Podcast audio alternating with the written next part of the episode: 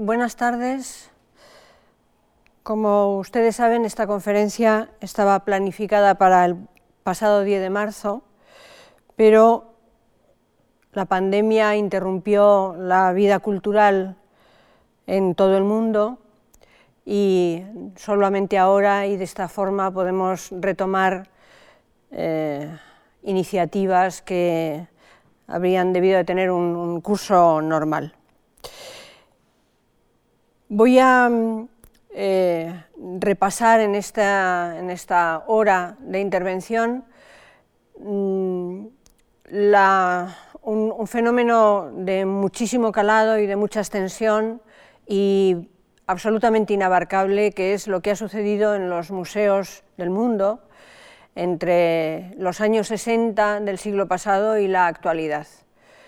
Es toda una, toda una era, casi se podría decir, porque han sucedido muchas cosas, cosas muy nuevas, y por tanto yo no voy a poder detenerme ni hacer ni dar un enfoque exhaustivo ni completo, ni, sino simplemente voy a ir rozando algunos temas, abriendo algunas puertas, paseándome entre distintos hechos y distintas instituciones sin ninguna pretensión de abarcar ni de eh, simplemente una, imagen más bien general, más, más casi impresionista, eh, habría que decir. Habría que empezar diciendo que después de la Segunda Guerra Mundial, en los años 50, en los años de la posguerra, el museo mm, fue dejado completamente de lado en la reorganización de la sociedad posbélica. Se asociaba con, una torre de marfil, eh, carecía de futuro, su sentido parecía haberse perdido también. En un momento en el que emerge una sociedad de masas que eh, se interesaba mucho más por otras manifestaciones culturales, por ejemplo por el teatro o por el cine, eh, que respondían de una manera más directa a las apetencias culturales de esas clases medias urbanas eh, de la posguerra. Así que mm, en esa situación de crisis muy profunda, de olvido, la llegada de los años de la década de los 60 va a suponer una especie de parteaguas en el mundo de los museos que se van a ver inmersos en una crítica radical eh, que es producto de esta visión a la que acabo de referirme y que mm, se inscribe dentro de una revuelta mucho más general contra la cultura oficial que cristaliza, como sabemos, en el mayo del 68. Eh, no fue solamente el mundo de los museos, habría que decir que los estudiantes renegaron de las aulas, suspendieron los exámenes y empezaron a tutear a sus profesores, esto era algo inédito en aquel momento. Eh, los locos abandonaron los hospitales psiquiátricos, los actores abandonaron los teatros y eh, se produjo una ofensiva brutal contra las instituciones culturales de cualquier naturaleza que fuesen, por el hecho mismo de ser instituciones consideradas al servicio del poder, eh, etc. Y en los museos se produjo también una sacudida irreversible. Los jóvenes conservadores cerraron las salas, ocuparon los, los, despachos de sus patronos y de sus directores y denunciaron al museo por su mentalidad burguesa, por su elitismo secular, por su tedio, por su incapacidad para producir acontecimientos. Esta, esta idea yo creo que va a planear casi hasta la actualidad esta importancia del acontecimiento en el museo. Había, por tanto, que darle la vuelta a la institución y con iniciativas tales como, por ejemplo, eh, el grupo de conservadores de un museo que eh, entregaba un folleto a los visitantes en el que se decía, haga una lista de todo lo que le han enseñado acerca de los museos. Tiene ya preparada esa lista de frases como no tocar, no hacer ruido, no fotos, no gritar. Muy bien, rómpala en trocitos y tírelos. El museo que había nacido en las barricadas de la Revolución Francesa es una institución ilustrada y producto directo de las revoluciones burguesas, se extingue dos siglos después también entre barricadas, como acabamos de ver. Hay una escena memorable de una película de Godard, Banda Part, en la que tres jóvenes recorren el Louvre en una carrera de nueve minutos, manifestando una especie de insulto contra esa intocable institución francesa. Los días del museo parecían, pues, contados. No era solamente una pose pasajera de rebeldía juvenil, sino que todo el mundo tenía la sensación de que se había convertido en un cementerio cultural, una especie de diplodocus extinguido. El MoMA, que había sido, como vimos en las sesiones anteriores, eh, la cumbre de la modernidad en la institución museística, el MoMA fue precisamente una de las dianas de, los activistas antimuseo. En 1969, un grupo, Trabajadores Coalición de Trabajadores del Arte, acampó en su vestíbulo exigiendo la, la, dimisión de los Rockefeller como patronos del MoMA, acusándoles de lavar su nombre como mecenas, regalando lo que llamaban dinero ensangrentado, porque habían sido los fundadores de una de las empresas fabricantes del napalm, que era el eh, combustible que se había utilizado, que se estaba utilizando en guerras como Corea o Vietnam. Y representó para ello lo que llamó un baño de sangre para denunciar esa complicidad del museo con la guerra imperialista. Los artistas se reunieron en torno al Guernica como un emblema precisamente de esta eh, postura claramente antibelicista eh, y muy radical. La crítica al museo adoptó otras formas. Adoptó también, por ejemplo, formas de expresión artística y se convirtió en un tema predilecto de la joven vanguardia de los años 60 y 70. En 1968, el belga Marcel Brothaers inauguró un simulacro de Museo de Arte Moderno Departamento de las Águilas, un museo que expuso en varias capitales europeas y que era un museo de mentira, un montón de nada, decía él, que imitaba todo lo que se espera de esta institución. Abordaba el tema del águila como si fuese un tema museo, museístico, un tema expositivo. Un animal, decía, pesadamente cargado de nociones simbólicas e históricas que encarna el discurso del amo. Todos los objetos llevaban el mismo letrero, eran cervezas, copas de champán, recuerdos, chucherías que contenían un águila y todas llevaban, decía, esta misma cartela. Esto no es una obra de arte. Joseph Beuys, en 1965, en una galería de Düsseldorf, representó una de sus acciones cubriendo su cabeza con hojas doradas untadas de miel y sosteniendo en sus brazos a una liebre muerta a la que iba explicando cada una de las imágenes de la exposición. Otros artistas, ansiosos por alejarse de las paredes del museo e intervenir en el ritmo real de la vida, ocupan la calle, trabajan en el desierto, exponen en fábricas, en escuelas abandonadas, en talleres de automóviles o simplemente deciden no exponer. Se van a trabajar en medio de los hielos de Alaska, o a los lagos del medio oeste, como Smithson, con esta célebre obra Spiral Yeti, como un desafío al arte instituido. Esas obras eran inmuseables porque estaban en el límite de lo material, como los senderos de Richard Long en sus paseos, o porque implicaban procesos vivos, como estos caballos que Cunelis introdujo en una galería de Roma,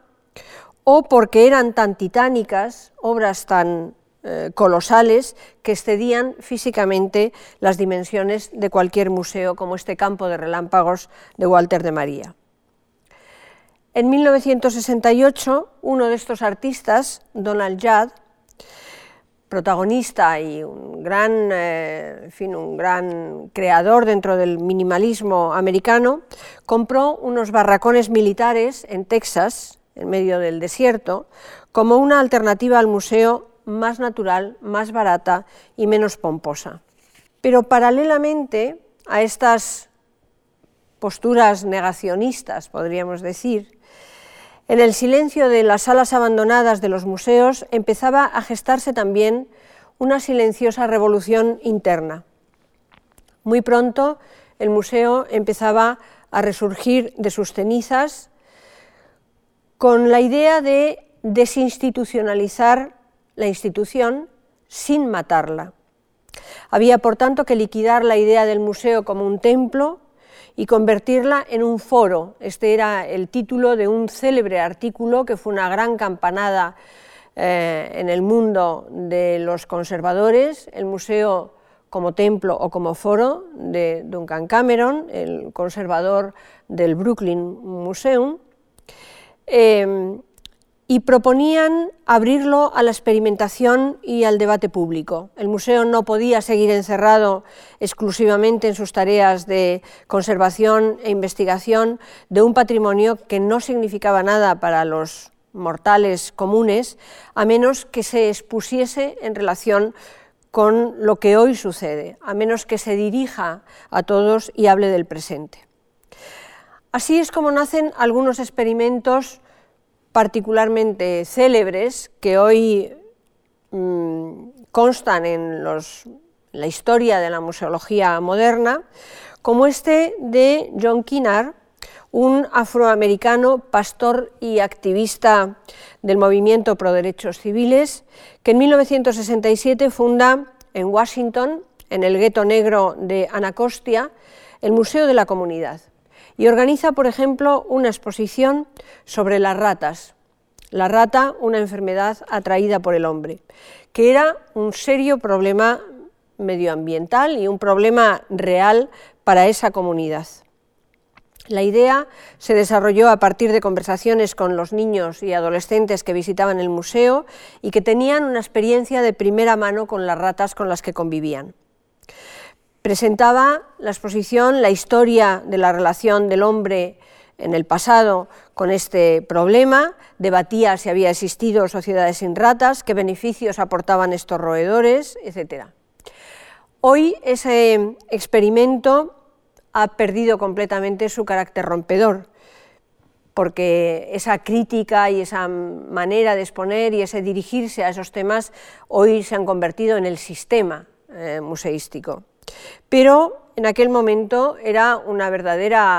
eh, un verdadero hito, una verdadera, una verdadera audacia eh, que llamó muchísimo la, la atención. Y hubo más experimentos como este y muchos debates. En Santiago de Chile hubo una importantísima mesa redonda eh, y también en Grenoble, es decir, que hay un debate interno dentro del museo que no renuncia a su asistencia, pero que es muy consciente de que tiene que mm, renacer de aquellas cenizas en las que había quedado, a las que había quedado reducido en la época de López Guerra. En lo más hondo de esta crisis, cuando todo el mundo consideraba que el museo estaba, era una institución agotada. Irrumpe en escena un proyecto absolutamente desconcertante, que es el Centro Georges Pompidou, que abre sus puertas en 1977 y que es producto de un deseo del presidente de la República, de ahí viene el nombre que, que conserva, que quería que París recuperase la capitalidad artística que le había sido arrebatada por Nueva York como vimos en las sesiones anteriores. Toda la vanguardia europea se había trasladado, una parte importante de la vanguardia europea se había ido a Nueva York, pero allí estaban también los jóvenes del eh, expresionismo abstracto, es decir, que Europa había perdido un poco el compás eh, en este ámbito. Y Pompidou impulsa la construcción de un gran emblema arquitectónico y cultural para el que además el jurado eligió el proyecto más provocativo, esta especie de gran mamut de 15 toneladas de metal que estaba totalmente en las antípodas de un centro de bellas artes al uso y que reunía además la segunda colección más importante de arte moderno del mundo después de la del MoMA. Era un gesto de gran valentía que luego hemos visto reproducido hasta la sociedad, pero en aquel momento de nuevo cambiaba el panorama, el paisaje completamente. No era un museo cualquiera, era además un símbolo de las utopías defendidas por el 68, Era el primer ejemplar de un novísimo modelo de museo que luego ha tenido un éxito planetario, pero que además va a conservar una cualidad particular y es que solo se parecía a sí mismo. Eh, por la proeza constructiva que implicaba, por ese aire de refinería petrolífera que tiene, de su orientación multidisciplinar, esto era una grandísima novedad en museos hasta entonces clarísimamente parcelados en especialidades, por su desmitificación eh, sesentayochista de la cultura, por su flexibilidad y también hay que decir porque fue acogido con una receptividad extraordinaria. El, el Pompidou, por tanto, no era un museo, sino que era un concepto y, por tanto, obligó a todos a reaccionar, ayudando a abrir ese tiempo nuevo, demostrando que el museo tenía todavía muchas posibilidades, como va a demostrar en las décadas siguientes. Sus arquitectos lo imaginaron como eh, una gran máquina, de ahí ese vocabulario tecnológico, pero también como un edificio poroso, participativo, democrático, em, sometido a dos criterios principales, transparencia y movimiento. Eh, en ese momento hay que recordar que el automóvil era el dueño de las ciudades y concretamente de París, que se podía aparcar en cualquier sitio y ellos precisamente dedicaron una gran parte del, del, plató, de la extensión delante del museo, renunciaron a construir en una gran parte del solar. Para justamente crear este espacio de encuentro animado con artistas callejeros, con eh, eh, gente circulando por, además, la, la escalera eh, transparente que da a la plaza es una vocación también de integrarla en el, mundo de, la calle. toda, esta, toda, esta, idea de, eh, diríamos, democratizar el entorno del museo y musealizar la ciudad sin, eh, de, una manera, mm, eh, como digo, flexible, porosa y abierta, era mm, verdaderamente muy nueva. Y, demostraba que aquellas utopías radicales de, la contestación y de la contracultura habían dejado eh, un sustrato de ideas, de comportamientos, de formas que pierden su componente rebelde, pero que van a alimentar el pensamiento y la cultura yo creo que hasta hoy. El Pompidou anunciaba que los límites intocables del museo habían estallado por los aires, mucho más lejos de lo que cualquiera hubiera supuesto, y anunciaba un nuevo ciclo cultural. Y aquí empieza esta nueva historia a partir de los años 80, mm, empieza esta, resurrección del museo sobre unas bases completamente distintas. Eh, el museo se convierte en un objeto de verdadera fascinación. Bueno, este es el vestíbulo interior, que es un espacio de circulación eh, también abierta, pero decía que eh, el museo se convierte en objeto de una verdadera fascinación, experimenta una explosión planetaria, coincide también con la gran eclosión del turismo a nivel mundial y eh, aquí tenemos un ejemplo claro de la evolución que empieza a tomar eh, el museo. ¿no? Thomas Struth, el fotógrafo alemán, expresa en esta fotografía esa energía de una masa de turistas que presionan físicamente contra la obra, asfixiándola casi con su aliento. ¿no? entendemos que esto ahora mismo ya forma parte del pasado, este tipo de, imagen. Pero lo cierto es que aquí se revela una obsesión por la expansión que dura desde entonces, colecciones crecientes, edificios más grandes, más servicios, más personal, más presupuesto. Y este espíritu de crecimiento, esta, más que espíritu, esta obsesión por el crecimiento, eh, domina totalmente las instituciones. Un ejemplo muy, muy, cumplido de esta obsesión es el, el Polghetti, que es eh, concebido como una gran acrópolis en, California, una ciudad del saber, eh, con una escala absolutamente desproporcionada, eh,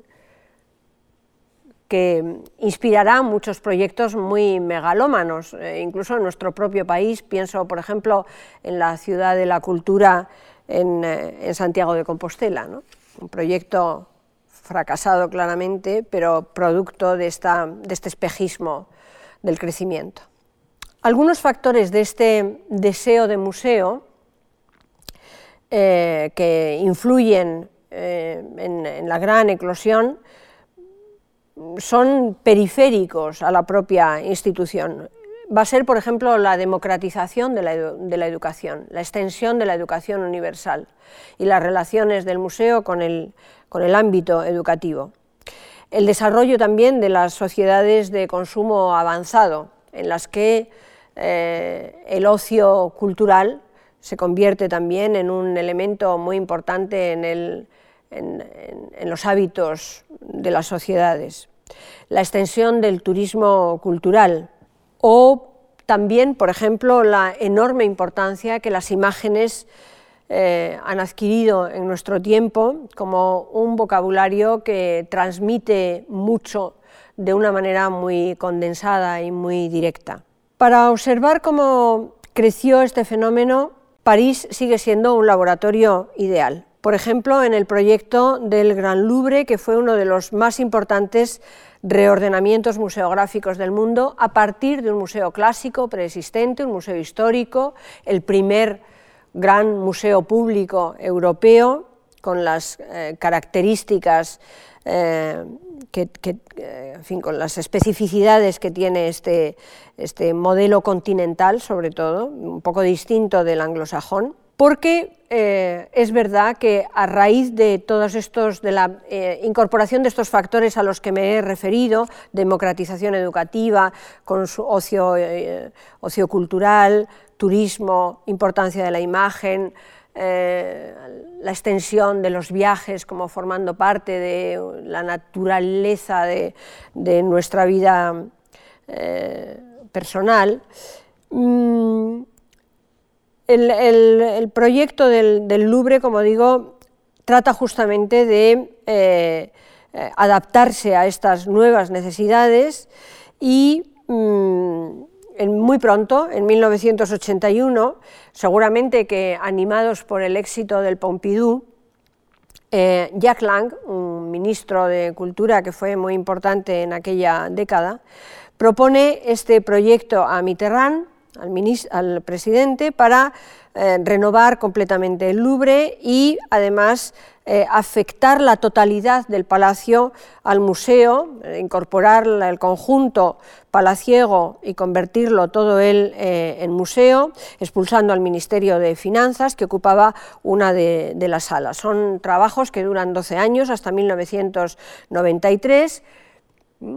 Una cantera eh, absolutamente espectacular desde el punto de vista de lo que implicaba arquitectónicamente y también museográficamente, y que tendrá un emblema, que es esta pirámide que simboliza ese reordenamiento museográfico y que va a suponer también un vuelco de éxito popular en una institución que se había quedado bastante anquilosada. Y en esa misma línea Aquí tenemos una imagen interna de la, pirámide. En esa misma línea eh, y con la misma envergadura, pero con mayor significado político, va a producirse la reunificación de los museos berlineses tras la caída del muro en el año 89. Los museos berlineses habían vivido divididos y enfrentados durante medio siglo, sus directores tenían vetada, por ejemplo, toda colaboración entre el Berlín Oriental y el Berlín Occidental e incluso tenían prohibido el acceso a los inventarios del bando enemigo. Así que la reunificación, que fue muy repentina y para la que nadie eh, parecía estar preparado, va a suscitar problemas de toda índole, problemas relativos a la metodología, al reparto de colecciones y de edificios, a la reconceptualización museográfica, las colecciones eran muy heterogéneas, había también hábitos burocráticos completamente distintos en, los dos, eh, en cada uno de los dos Berlines. Y aunque el proyecto estuvo salpicado de muchísimos enfrentamientos, de conflictos, eh, algunos querían volver a la situación anterior a 1939 y recuperar el Berlín museístico de, entreguerras, eh, se decidió concentrarlo todo en la isla de, los museos, siguiendo ese concepto de obra total que es tan, tan querido a la cultura alemana. Bueno, lo cierto es que con estos ejemplos Mm, es suficiente para hacerse idea de esa mm, especie de bulimia del, museo moderno que se ha manifestado no solamente en su dimensión estadística, es decir, cada vez más museos y cada vez más grandes, cada vez en más sitios, cada vez dedicados a más especialidades, sino también se ha manifestado en el terreno cualitativo, es decir, en un ensanchamiento sin límites del campo de lo museal, por decirlo así, en fin, con un adjetivo eh, un poco ad hoc. Eh, un, ensanchamiento que no solamente acoge a toda la cultura, sino incluso también a la no cultura. Es decir, que todos los saberes, todos los hechos culturales, y entendiendo el término hecho cultural en el sentido en el que lo había impuesto la cultura del 68, es decir, la cultura de la comida, la cultura de la lectura, la cultura de la diversión, la cultura, diríamos, la extensión del campo cultural más allá de las grandes artes, eh, se, implanta como, como, una necesidad cada vez más, más sentida. Pienso, por ejemplo, en una exposición que el 10 de marzo todavía estaba abierta aquí y es esta joya relativa a, una, mm, a, un, hecho muy singular. Es una exposición que se basa en, una carta y en unos firmantes de una carta. Ni siquiera es una, carta sobre, ni siquiera es una exposición sobre un movimiento artístico. Es decir, que eh, en ese sentido la mirada se amplía a 360 grados y es capaz de acogerlo todo. En el museo entran los objetos del supermercado, eh, los documentos intangibles, la frivolidad más perecedera y los restos del pasado más inencontrables, incluso de los que no hay restos físicos, porque cuando no es posible presentar físicamente el objeto, el desarrollo tecnológico ha permitido simularlo de manera que puede tener una presencia virtual en el mundo ficticio de la pantalla. Y hay museos que son solo museos de pantallas. Por tanto, se, se introduce una nueva narrativa museográfica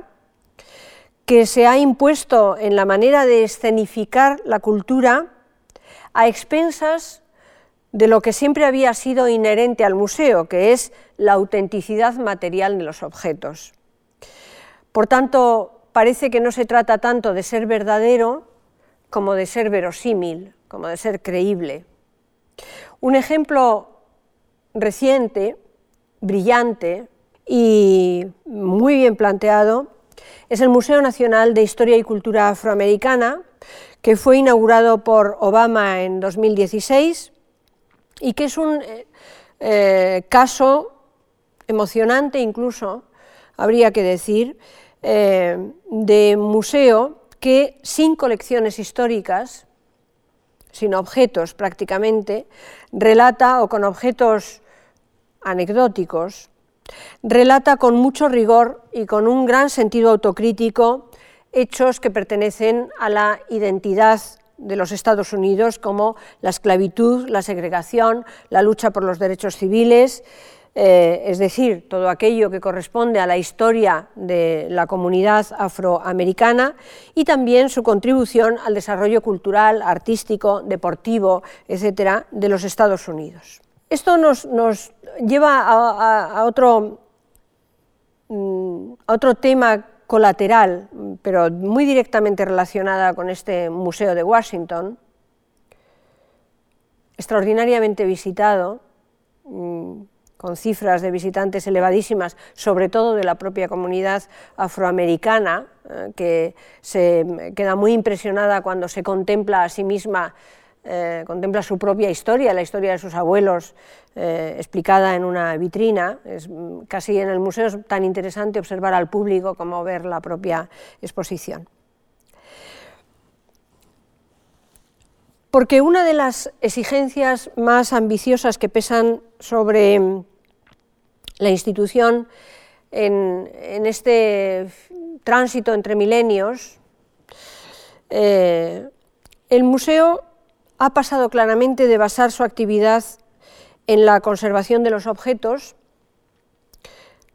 exclusivamente, en custodiar los restos materiales, ha pasado a actuar como un depósito de la memoria colectiva, a contener un discurso sobre la identidad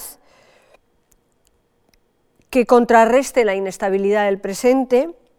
el rápido consumo de información y también el miedo al olvido de un pasado que se aleja cada vez más de nosotros. Eh, vivimos un verdadero boom de la memoria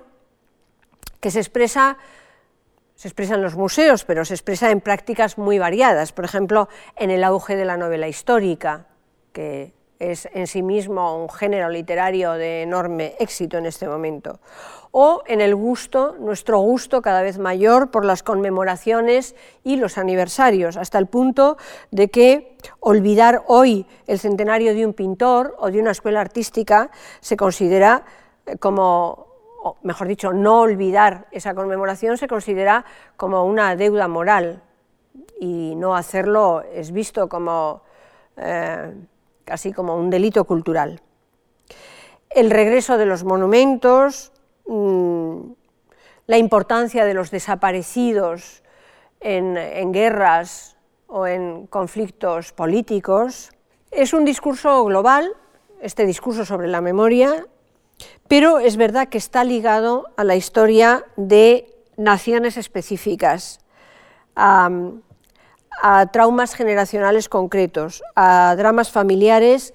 que han sido particularmente agudos en países que han vivido bajo totalitarismos, dictaduras militares, regímenes coloniales y que han realizado su transición democrática, primero Alemania, luego la propia España, Sudáfrica, Argentina, Chile, Hungría, etc., y en los que la restitución de la memoria individual o común no es un territorio neutral ni inocente, sino que es un campo de batalla en el que los adversarios se adueñan de la herencia mm, simbólica del pasado. Desde luego, uno de los acontecimientos que mayor peso tiene sobre la memoria europea es el genocidio judío durante la Segunda Guerra Mundial. Y eso ha hecho que de manera bien intencionada, muchos campos de exterminio se hayan convertido en museos, como un gesto de reparación con los muertos y un gesto también de advertencia para los vivos, un recordatorio para el futuro. Así, por ejemplo, se ha hecho en Dachau, en Mauthausen o en Auschwitz. Y este se convierte en un problema muy delicado porque eh, la sensibilidad que exigiría este tipo de operaciones museológicas no siempre es respetada y con mucha facilidad deriva hacia la trivialización, hacia el falseamiento histórico y a una cierta asepsia didáctica. Y produce una, una invisibilidad que es peor que, el más oscuro de los olvidos. Un fotógrafo, Reinhard Matz, hizo un viaje entre 1987 y 1992 tomando fotografías de los campos y sus museos, de sus aparcamientos, sus tiendas de souvenirs, sus, eh, servicios pedagógicos, etc tenemos el testimonio de Peter Bergo, que es un museólogo inglés, que describe su visita a Dachau de, esta manera. El único medio de imaginar las condiciones de vida y de muerte de tanta gente es visitando un barracón completamente nuevo, reconstruido mediante fotografías y planos, y que al no conservar ni un centímetro del original, no huele a miedo, ni a sudor, ni a excrementos, sino a madera recién cepillada, como si uno estuviese en una ebanistería. Una vez dentro, esa extraña impresión es todavía mayor al ver toda la parafernalia de la vida moderna exhibida sin ningún disfraz, extintores de incendios, salidas de emergencia, armarios para escobas. El barracón en el que tenía lugar la vida diaria de los prisioneros, donde se sabe que se producían palizas y ahorcamientos, ahora está aireado y limpio, escrupulosamente higiénico, con modernas vitrinas expositivas y la iluminación propia del museo. Así, el museo, que debería preservar los restos del pasado, se habría convertido aquí en un símbolo de su destrucción. Quienes viajan a Auschwitz, animados por las motivaciones más nobles, encuentran efectivamente a su llegada las facilidades de cualquier destino turístico. Un gran aparcamiento, aseos limpios, una cafetería, tiendas multimedia donde adquirir libros, DVDs, postales, etc. Este fenómeno naturalmente es efecto de un puro contagio. Bueno, estos son una sala de, de Auschwitz, Este fenómeno eh, es producto del contagio y de la extensión de un fenómeno también que marca y pesa enormemente sobre los museos del presente y este ha sido un hecho que nace en los años 80 pero que no ha hecho más que crecer de una manera hipertrófica, casi podría decirse. Esta imagen del centro comercial del Louvre, patética, porque la visita al Louvre se ha convertido en una tortura realmente, sirve para recordar hasta qué punto se ha vuelto decisiva la ruptura, entre la, ruptura de aquella frontera sagrada entre el museo y el negocio. El beneficio se ha convertido en un factor integral. Hasta los años 80 la noción de rentabilidad estaba ausente del museo y parecía incluso aberrante. La prioridad era la investigación científica y el crecimiento de las colecciones. El museo entonces no se dirigía a una sociedad, sino a una comunidad científica relativamente pequeña. El papel del público, del ciudadano, no era prioritario. Pero a finales de los 80, en la mayor parte de los países europeos y americanos, la importancia de la financiación y la influencia del mercado se agigantó. El clima cultural cambió, los modelos económicos se transformaron de manera radical y se empezó a hablar de la necesidad de reajustes, reajustes además para los que los responsables de los museos no estaban en absoluto preparados. Como decía Rosalind Krauss, la ruptura de esa frontera sagrada entre el museo y el negocio era el resultado de la lógica misma del capitalismo tardío, no era un hecho excepcional, todo lo contrario, era la forma más pura del capitalismo en la que los métodos industriales empiezan a tocar esferas, ámbitos que antes les eran ajenas, el ocio, los deportes y el arte. El caso de los deportes también es un ejemplo muy significativo. Fue entonces cuando el término marketing empezó a ocupar un lugar de mejor o peor gana en el orden del día de los museos, produciendo una creciente convergencia entre el mundo de la empresa y el del museo, una convergencia absolutamente asimétrica, porque los economistas han impuesto sus modelos sin poner un pie en los museos y han ejercido una presión psicológica sobre los profesionales que devoramos manuales de marketing en busca de soluciones. Curiosamente, sin embargo, como se ha señalado, la vanguardia del museo, eh, actual se ha dejado seducir por la retaguardia del mundo del marketing, adoptando ideas que llevan anticuadas desde hace 20 años. Esta situación, que se presentó a partir de los años 80, fue vivida como una situación dramática desaparecía la tranquilidad que reinaba en la torre de marfil de los conservadores y restauradores, y bajo la obsesión de hacer rentable la institución, los templos los templos museísticos dedicados a la presentación y a la conservación de las obras maestras, se veían convertidos en polos de desarrollo turístico y en infraestructuras, en infraestructuras fuertemente mercantilizadas. Algún artista incluso ha ironizado eh, con este hecho, como este vigilante de seguridad armado que eh, supervisa una obra de Van Gogh hecha con monedas de oro. Esta presión del dinero obliga a los museos a vivir en un mundo imperioso de distancias cortas. Yo decía al principio que una de las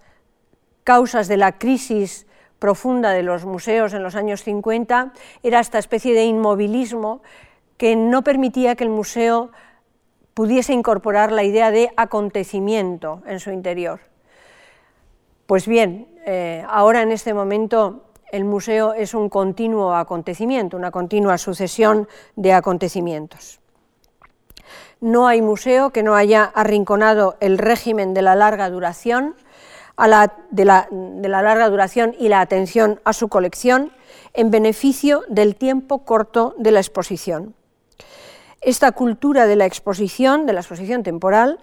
imperiosa, ha introducido un eh, régimen temporal nuevo dentro del museo que está continuamente sometido a lo efímero y a la renovación y que se ha impuesto por encima de los atractivos de la sede institucional.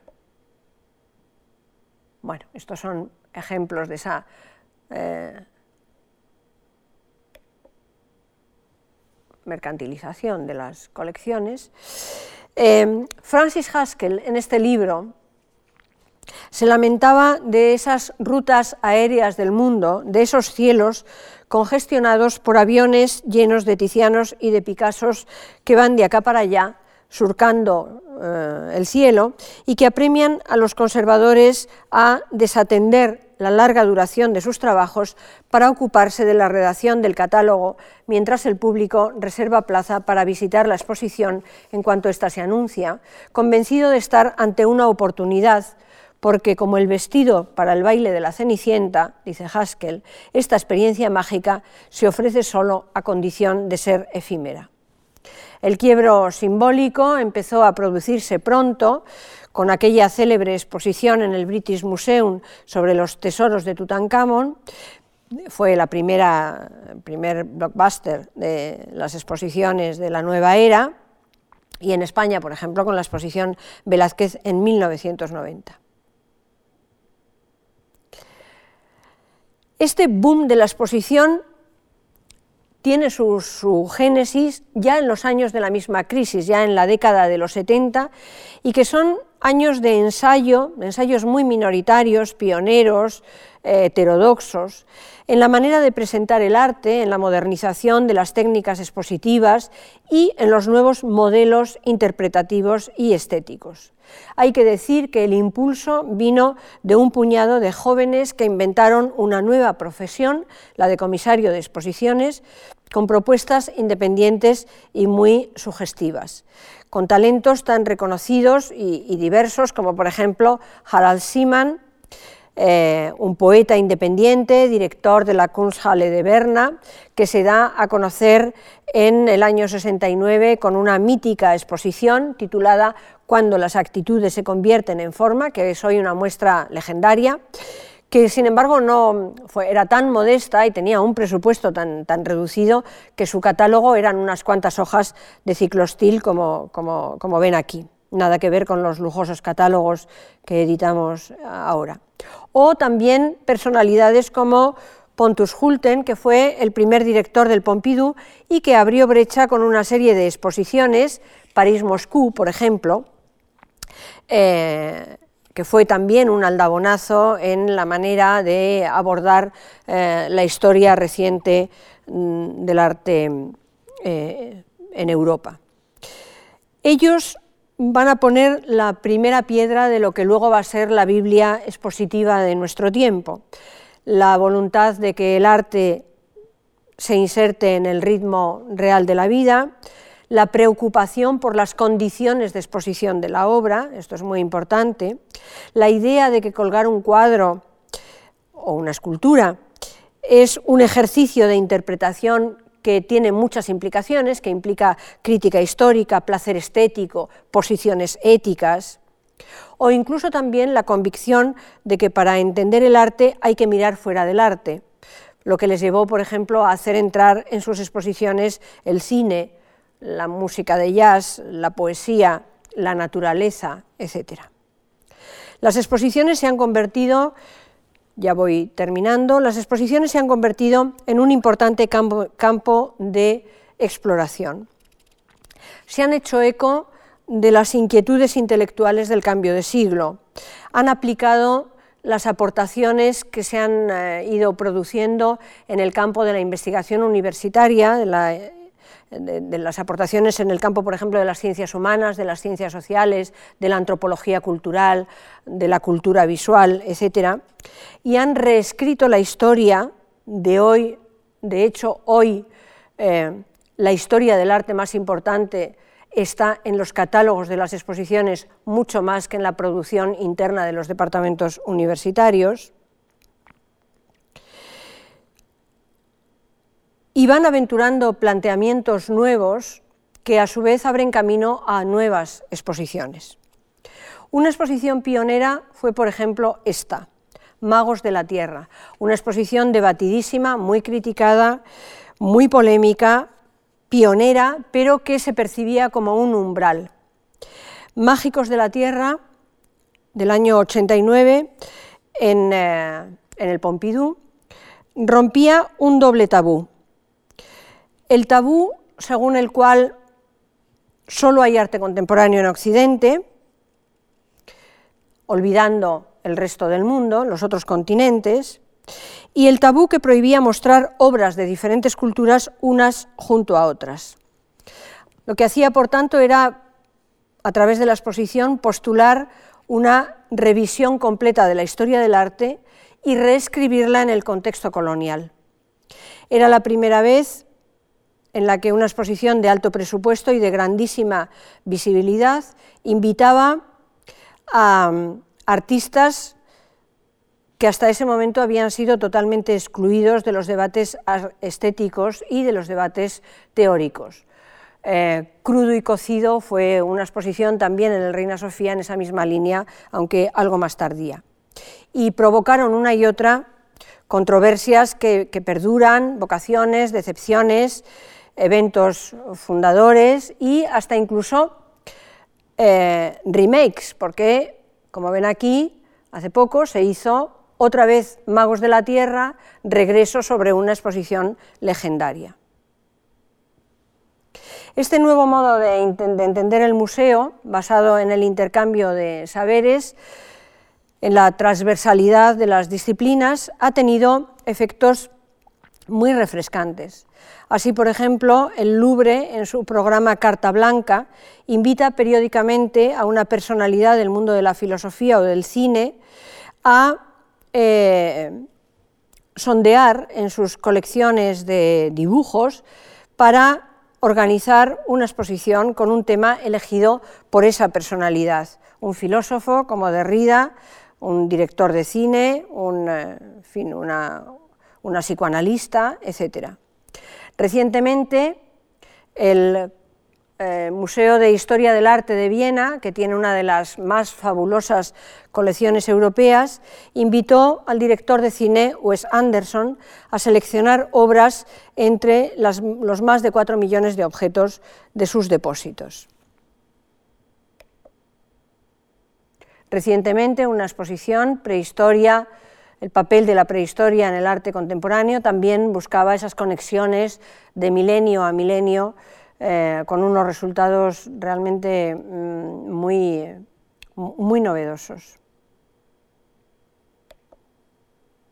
O esta otra exposición realizada en el Metropolitan, como La vida, en la que reunía tres términos, escultura, color y cuerpo, eh, atravesando con una especie de hilo rojo eh, épocas, manifestaciones, momentos distintos desde la antigüedad hasta el presente. El tándem colección permanente, exposición temporal, se ha revelado, como he dicho ya a propósito de algunos ejemplos, se ha revelado como un campo de experimentación muy fértil y muchos museos empiezan a abandonar la rigidez en la presentación de sus fondos, partiendo de la base de que la colección es la prioridad de las prioridades, y esto no debería olvidarse nunca. Ahora con la pandemia hemos oído a muchos directores de grandes museos, hemos desatendido nuestras colecciones, tenemos que volver más a nuestros almacenes, tenemos que eh, dar vida a, nuestros, a nuestro propio acervo, a nuestros fondos. Esto es una, un lamento eh, que llama mucho la atención en un momento en el que han desaparecido los turistas y en el que se impone recuperar otra manera de entender la relación con el público. Sobre la colección reposa la identidad del museo,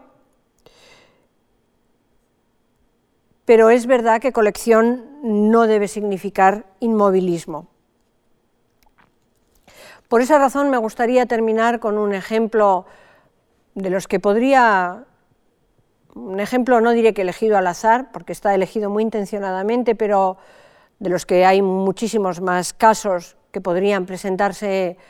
en el mismo plano de interés y de, atracción. Es un museo pequeño, con una colección modesta, un museo poco célebre. Es el Museo Episcopal de Colonia, conocido como Columba, por estar dedicado a Santa Columba. Eh, y que es muy interesante porque es, a la vez un museo, una iglesia y una ruina antigua. Y por tanto expresa muy bien la historia trágica de Europa, eh, nos retrotrae al origen de los museos, es un museo fundado a mediados del siglo XIX y sobre todo nos remite también a las destrucciones del siglo XX y concretamente al trauma de la guerra civil.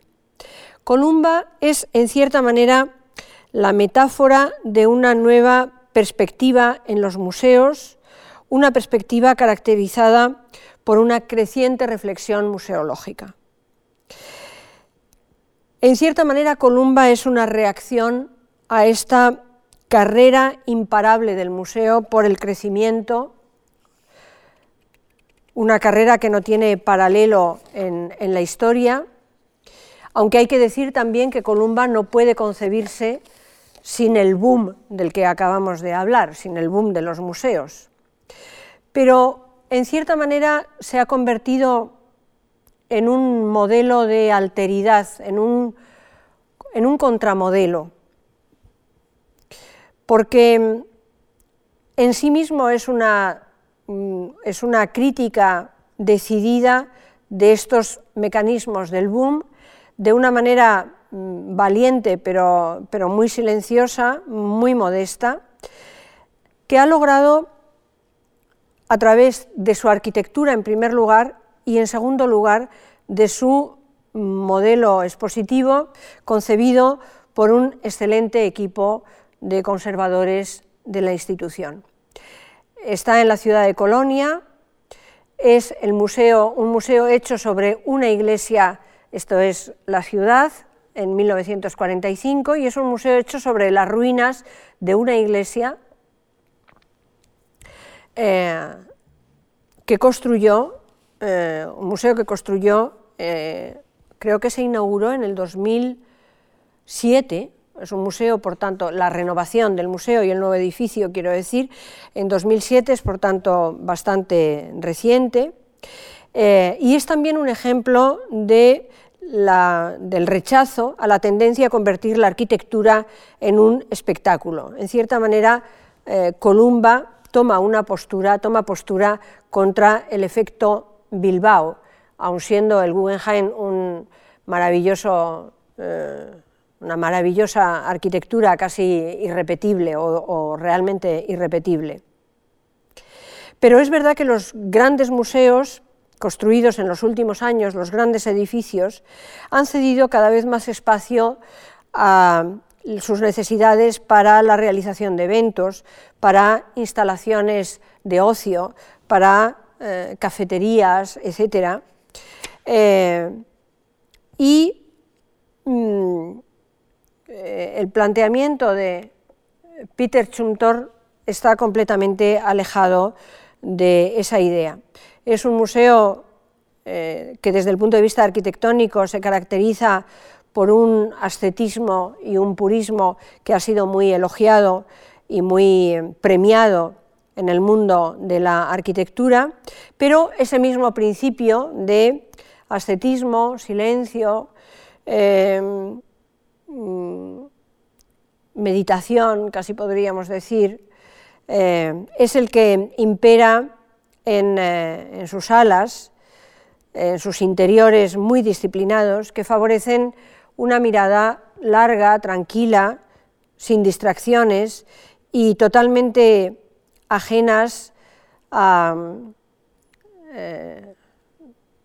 diríamos, a las modas que, de las que eh, se ha abusado en exceso en muchos ejemplos.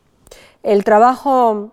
curatorial de los mm, responsables del museo. Es además un trabajo muy valiente. La colección es una colección que tiene obras antiguas de época medieval, incluso anteriores. Repito que es el museo de la, diócesis, el museo episcopal. Y eh,